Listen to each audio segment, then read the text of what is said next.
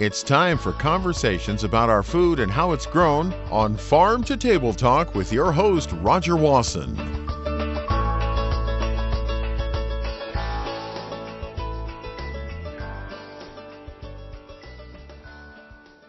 Well, if your mission was to expand regenerative agriculture by connecting good food from good people to good people, where would you do that? Some people would think that, well, that must be coming from California or Vermont because they think of it, the farm to table movement, as being primarily concentrated in certain areas of the country. But in fact, it's all over the country. And even we can go to out west, down south, and we can find something happening in all the communities. Today we're out west, and I'm really happy to welcome Zach Buchel to Farm to Table Talk. Zach, good to have you on. Thanks so much for having me, Rodger. This is really exciting for me. Well, Zach, you have an interesting, interesting enterprise. We're going to talk about that. But you are based just out of Yellowstone in Wyoming, isn't that right? Yeah, yeah, Cody, Wyoming. It's about 80 miles from the east entrance of Yellowstone. Now, to get there, uh, people that are from out of state, if they they what fly to Cheyenne or Salt Lake City or or Boise and rent a car and drive to Yellowstone. What's the what's the way that most people get there? Actually, there's an airport in Cody that connects to Denver and Salt Lake, and in the summertime, even Chicago. There's a direct flight. Um, so I think that's how a lot of people come in. Actually, I think the majority of people who come in to go to Yellowstone are just doing a road trip across the country. Like that's actually how um, my family ended up out here is the road trip thing. We were, you know, when I was uh, about eight years old, we came out here on a road trip and, and just kind of fell in love. And that's, I think, how a lot of people do it in a camper or just staying at hotels and stuff like that. And um, uh, even my parents, when they were kids back in the 50s, did the exact same thing. So I think most of it is road trips, but uh, um, I'm not a tourist expert yet. Well, you know what? I've driven through Wyoming many times. And as you drive through Wyoming, there's wide, wide open spaces. And in fact, I've learned kind of the hard way that you better keep your gas pretty, your gas tank kind of filled up because uh, when and say this is your last chance for 70 miles, sometimes it really is. and yeah, you run out of gas one time or something. Yeah, really close. I got in on fumes just not too long ago. It was kind of kind of late, and I think it was just coming from uh, out of Cheyenne, heading heading west, and from Laramie. Um, there's not a lot of gas stations you know, when you get all the way almost over to Rock Springs or something like that. So you have to do some planning. But the last thing that occurs to you when you're driving through Wyoming, which, by the way, you can do it like 85 miles an hour, which is nice. You can go pretty fast. Mm-hmm. But you don't look out the window and think, I'll bet there are some farms around here that are producing food for farm to table. You, you, you, just don't sense it because it's such big, wide open spaces. And also, the growing season is short. Now, somehow up there near the, uh, near the park, you've actually been able to discover a lot of farmers and get find yourself in the middle of it. So, why don't you explain what you're doing there, and and then we're going to talk a little bit about the farms that you're working with. Absolutely, yeah. Um, so I own and operate Farm Table West, which is an online farmers market here in Cody. Um, we're pretty new, really only been in existence for about two and a half years. Um, and the idea is we connect um, retail customers with the farms that are around here. So we work with anywhere from 15 to 30 different farms, depending on the time of year. And since it's March right now, we're going to start um, adding more and more farms on because the growing season is starting. People are planting, um, and uh, the idea is our website, farmtablewest.com, you can order all of your groceries on your phone or desktop computer and we will deliver them to your house. Um, and, uh, the, yeah, the whole idea is, uh, to connect people, eat, make it easy for people to get this food because I used to work on, uh, Shoshone River Farm, which is literally right across the street from my house out here. Um, it's the second biggest vegetable farm in the state of Wyoming it's uh, three and a half acres, and uh, the big problem that Scott, the farmer, had while I was there was he was going to four different farmers markets a week, and in Wyoming, you're going to come back with a lot of product that didn't sell at those markets because there's just not a lot of people. So it's it's difficult to really uh, make the business work that way. So um, that's sort of the the, the source for the idea. Um, if you can sell a product online before it's even harvested, that really reduces the risk for the farmer. Um, and that's sort of how it started, and then it, and it seems to apply pretty well with meat producers, egg producers, um, value-added stuff like salsa and fermented stuff. Um, we're we're coming up with new products all the time. So, so how far afield from Cody are your farmers? Um, so let's see. The farthest one is probably Worland, and that's about an hour and a half. So oh, I can't remember how many miles. I think it's over a hundred miles. But they come up to us. They're actually the biggest farm in Wyoming for vegetables. They're seven acres. Um, and that's those are really small numbers for like uh, pretty much anywhere else in the country. Most farms are like at least 20 acres, but in Wyoming that's the biggest we got. And they come up uh, once a week to deliver to us on their way up to Bozeman, Montana, where they have a big customer there. Um, so that's probably the farthest. But we work with some in Lovell. Lovell is about oh, I don't know the miles, but 60 miles or something away. Um, and then trying to get a lot more in Powell, which is only about 15, 20 minutes away from us, and it's a much different growing season. You know, when you think about farms that are three, four, five acres, and a lot of times vegetable farms, that's about the size many of them are, and they can support a family and, and on that acreage. But you're in a state too that out west, big, wide expanses, the grazing land out there, uh, it's not unusual for for somebody in a, in a ranch to be needing thousands and thousands of acres because um, a cow might ha- might need what 40 acres per a single cow of of grazing area, uh, just because it's you know that things don't naturally grow that much. They have to go a long ways to get a meal uh, in in Wyoming and many of the other western states. It's the same the same situation. But it's interesting that the farms can be productive and produce good vegetables, and you can get, you know, producing down to, you know, three to four acres, like you were saying. It's just different than people would think of normally. Oh, absolutely, yeah. And the space thing, is, space is something we don't have a shortage of around here. This is probably like the most spacious place in the state, in the country. Um, but yeah, it, focusing your energy on a really small amount of area um, you can really produce a crazy amount of food that way. Um, I don't know the actual numbers of like how many pounds of food are grown on uh, Scott's farm or uh, Terry's farm down in Worland, but um, it's pretty pretty pretty large. You know, I um, went on your I went on your website, uh, the Farm Table West website, and you've got a picture across there that shows some people out working in uh, working on one of the farms and see things growing. One of the things that strikes me is that the land right there looks similar to a lot of places in the country. It doesn't look like the high deserts that I think of. Uh, it's green pastures in the background. The soil looks pretty pretty rich. It's dark soils. It's just not, again, sand and sparse uh, high plains deserts. And so um, it, it, it's just interesting. It's just it's even that picture is not what we'd normally think to be just outside of Yellowstone. Right. Yeah. Absolutely. The that was a Shoshone River farm. I'm pretty sure.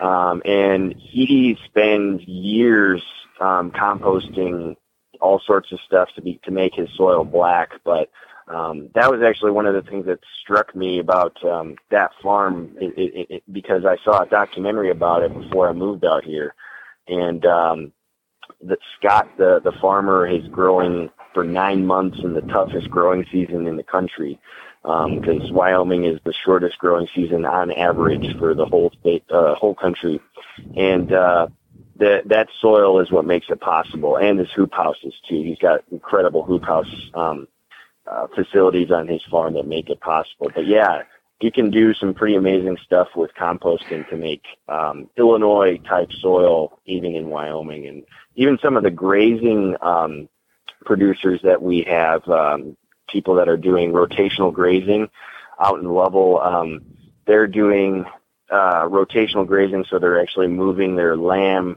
uh, every day into a specific, really small pasture, and that makes their soil almost like Illinois quality over a period of five to ten years. So it's really amazing what you can do in like some of the toughest um, growing area in the U.S.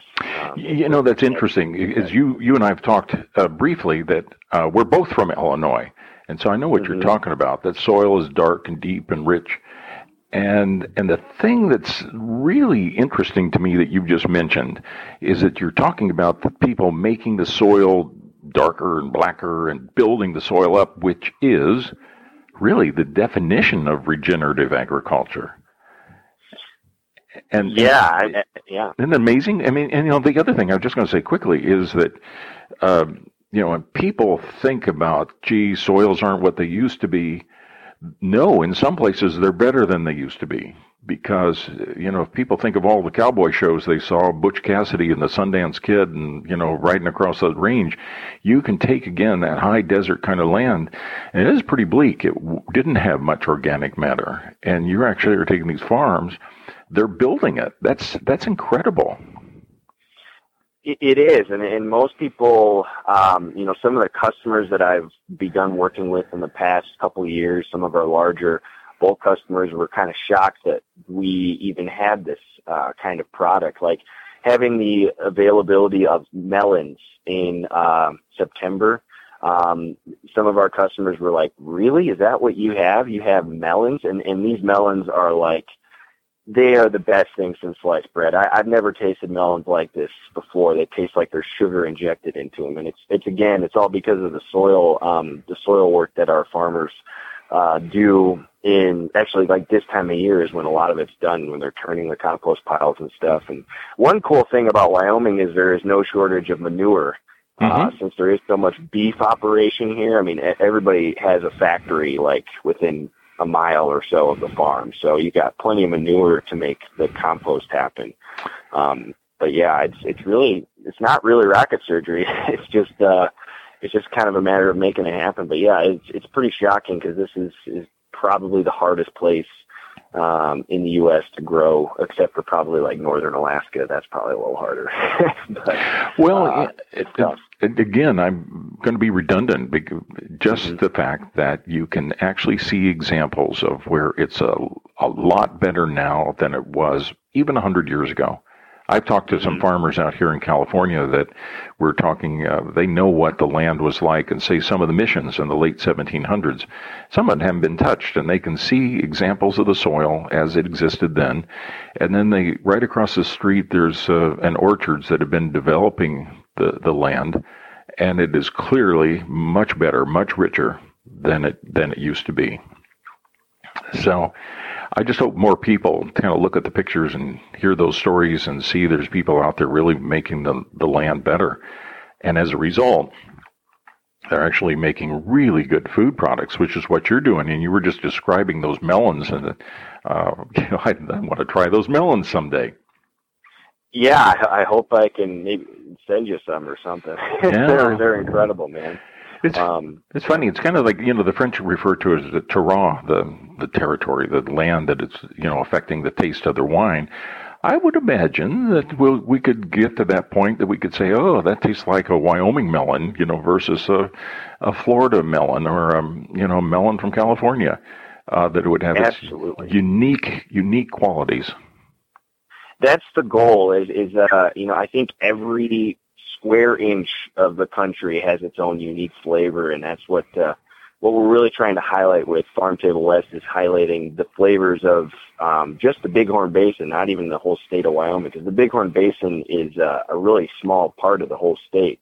Um, and, and you know what's also interesting too is that we do work with 15 to 30 different farms, and they're all in different locations, but and they, they're within probably 100 miles of our our central location. But a farm in Worland has a completely different growing season than in Cody because of the altitude. So there's a lots of altitude change um, around here. It's not very flat. So Worland, I believe, is like 1,500 feet lower than Cody is. So that's why they're able to grow those melons, and they grow way better tomatoes than Cody does because it's a lot cooler in Cody in the summertime. Um, so they have amazing products like that, and Powell as well. But Cody is cooler throughout the entire summer. So Cody can grow lettuce and salad greens way better than Worland can because it's too hot down there, and it'll those crops will bolt. Um, so it's a really cool place because we can actually have um, a little bit of everything throughout the whole season by working together with all these different locations. You know um, that that reminds me too of of um, wine country in California. There's a definite difference in the flavors of the altitude of where the wine grapes are grown. And sometimes the further up the hill it goes and rockier soil, uh, they don't get as good a yields but they really get intense flavor because the plant had to work a little harder. And I would imagine maybe you do find the same thing when you, you've got so much of your territory is over a mile high in altitude that I would think that I, that would make sense that the altitude would be affecting the flavor of the of the produce. Yeah, I think there's a lot of truth to that. The the harder the plant has to to try to succeed, you know, to be to produce a, a fruit, I think the more flavor you get. Um, I don't know the science behind that, but it does seem to be true. It's it's weird.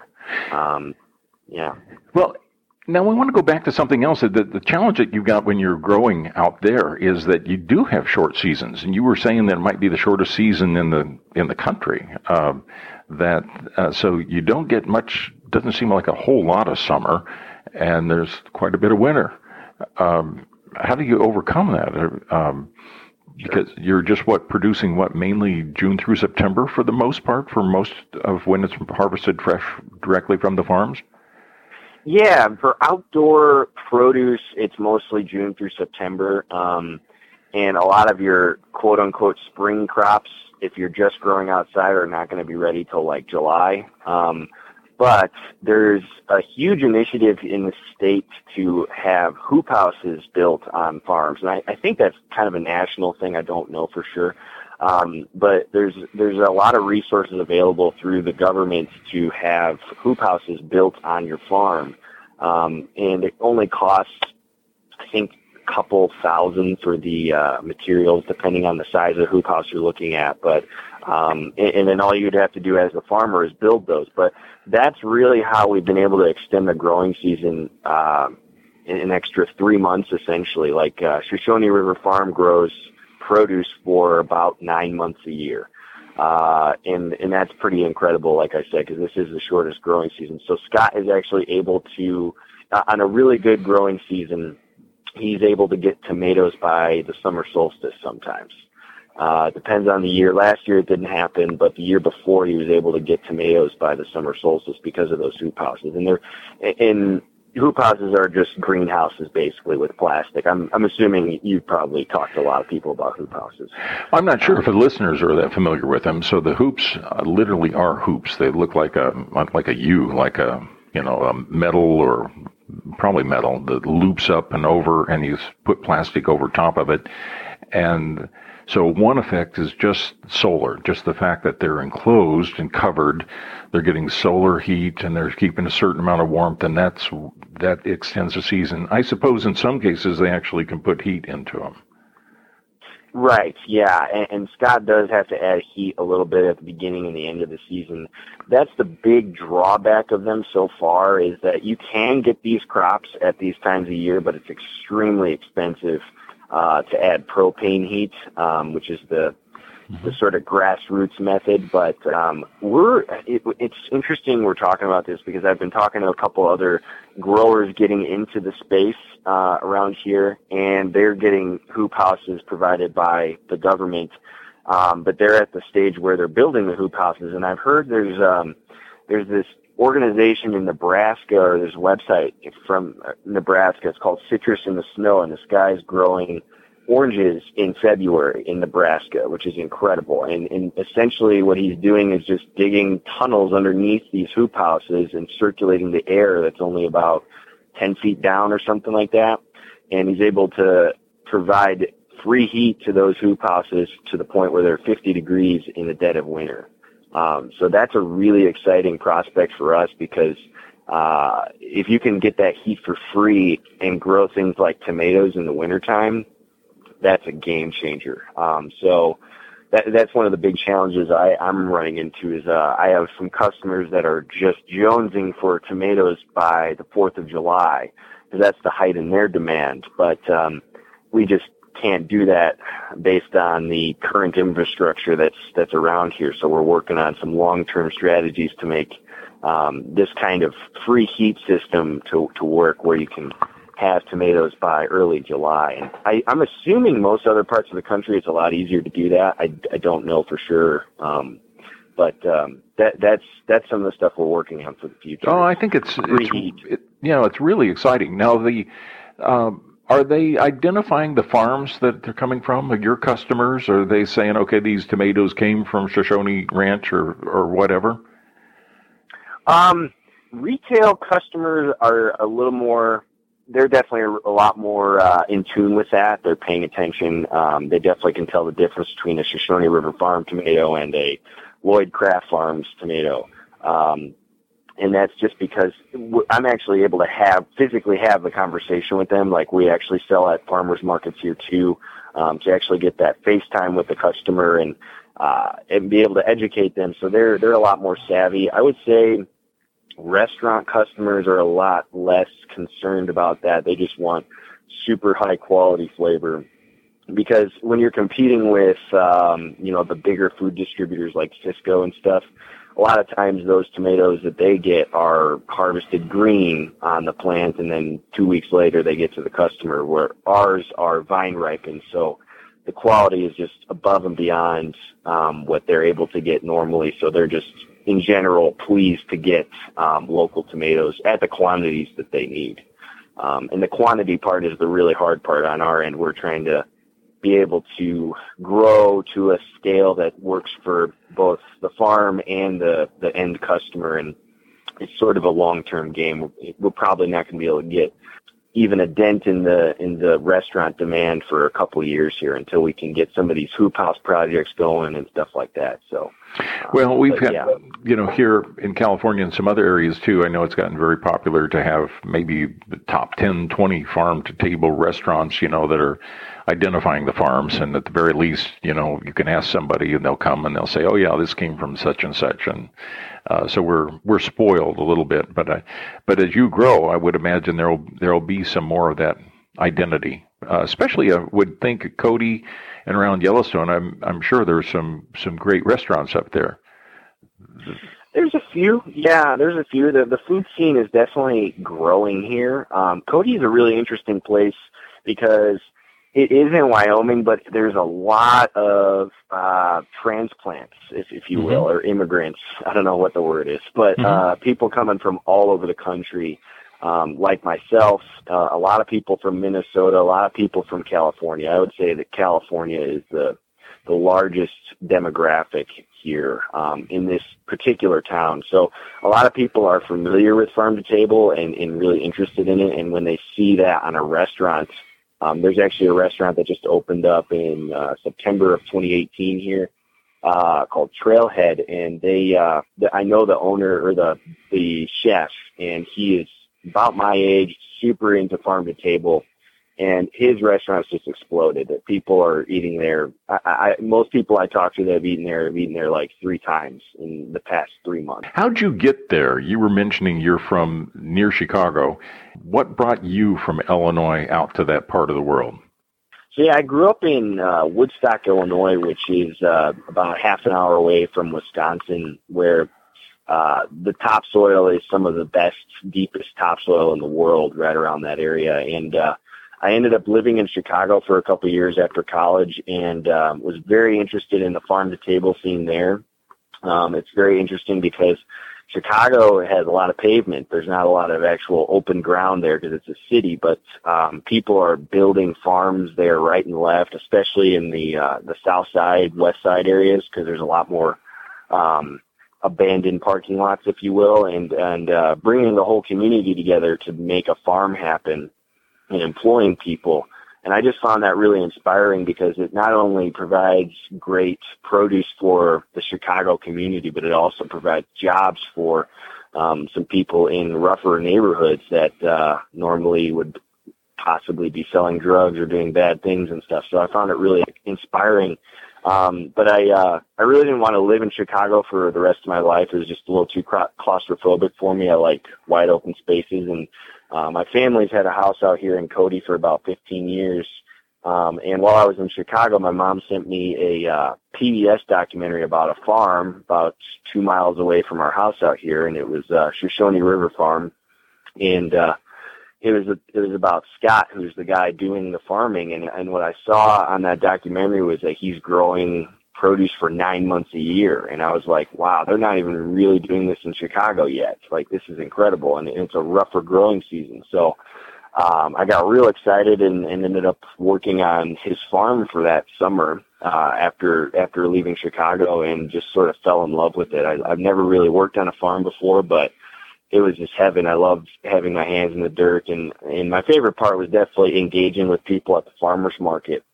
Um, and uh, funny story actually about that PBS documentary. The the same people that filmed it, um, they called me last July and came out and filmed me. uh, so that's actually going to air in a couple months, and and they're they're filming me about the Farm Table West thing that we're doing. So um, it's it's become full circle. It's really interesting. And uh, they were saying that like, oh, I don't think anybody watches this show, and I was like, well, I did.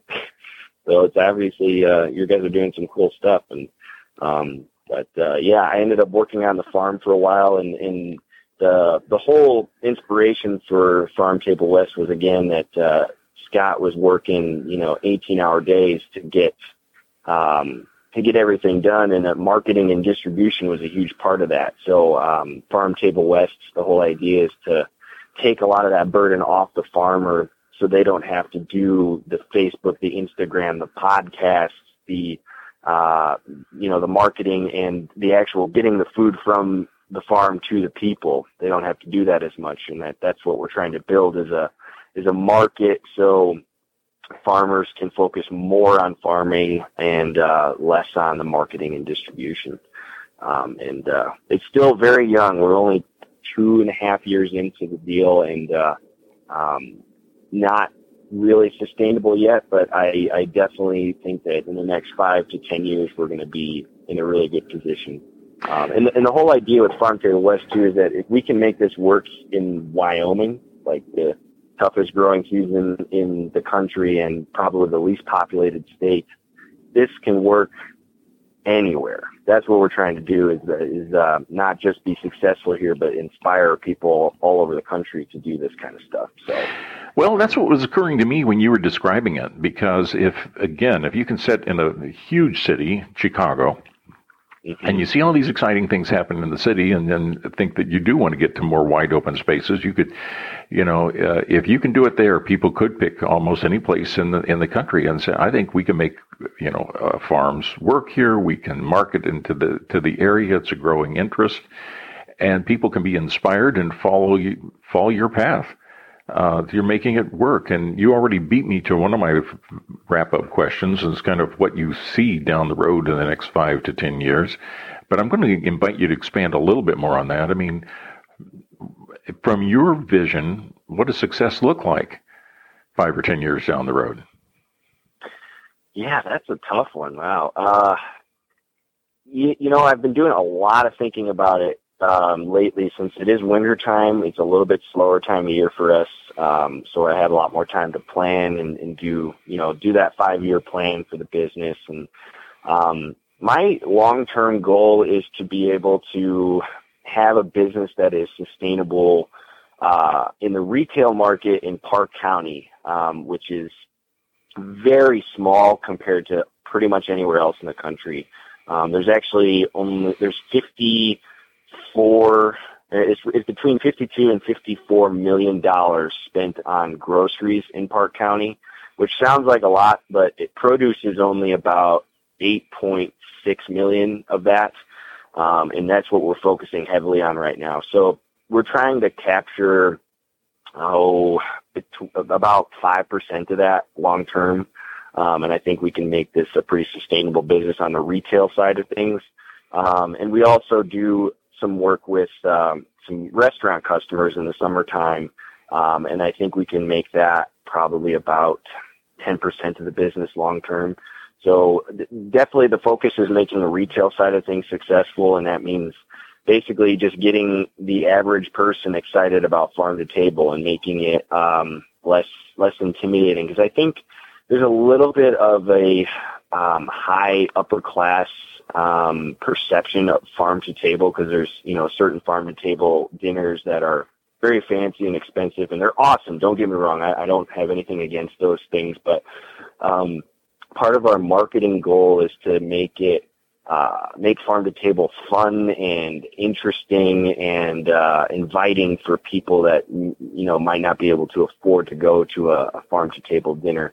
Um, a, lot of our pricing with the, the actual local produce in, in the summertime is in the neighborhood of 30% above the grocery store. And we find that that's a pretty good price for, um, people are willing to pay 30% more for that level of quality. And, uh, the, the goal is to just make it, um, you know, as mainstream as possible in this county. And then, uh, from there, um, long term, we'd like to expand into other uh, markets in the Mountain West region, like Billings or Bozeman. Those are up in Montana, just a little bit north of us.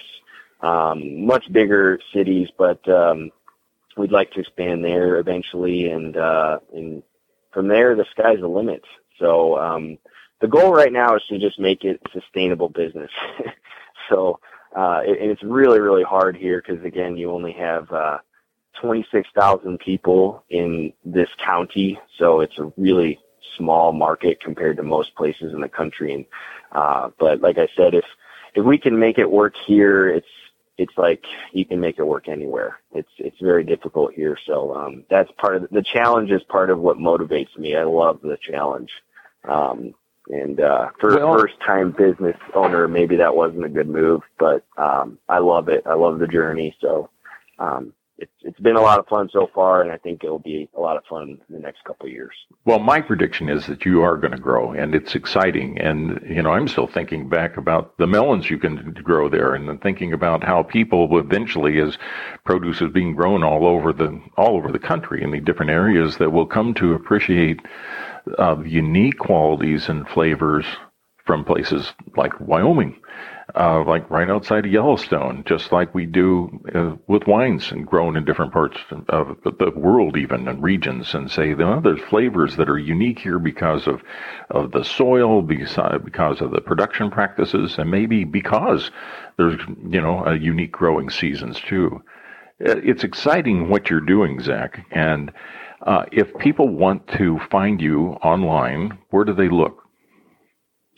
Uh, we're in a bunch of different places, but yeah, farmtablewest.com is the actual website where we do sell our products, and and actually from there you can find uh, a, a lot of where else we are. We're on Instagram, Facebook, um, a little bit of YouTube. We're starting to dabble more in that, um, and then podcasts.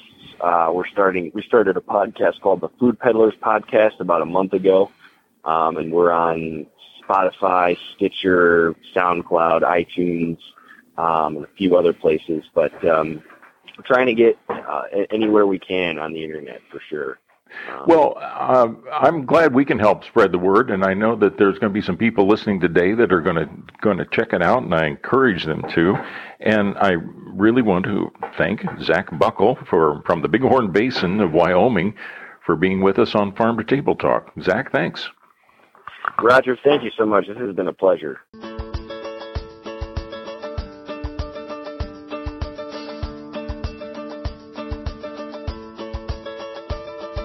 You've been listening to Farm to Table Talk with your host, Rodger Wasson.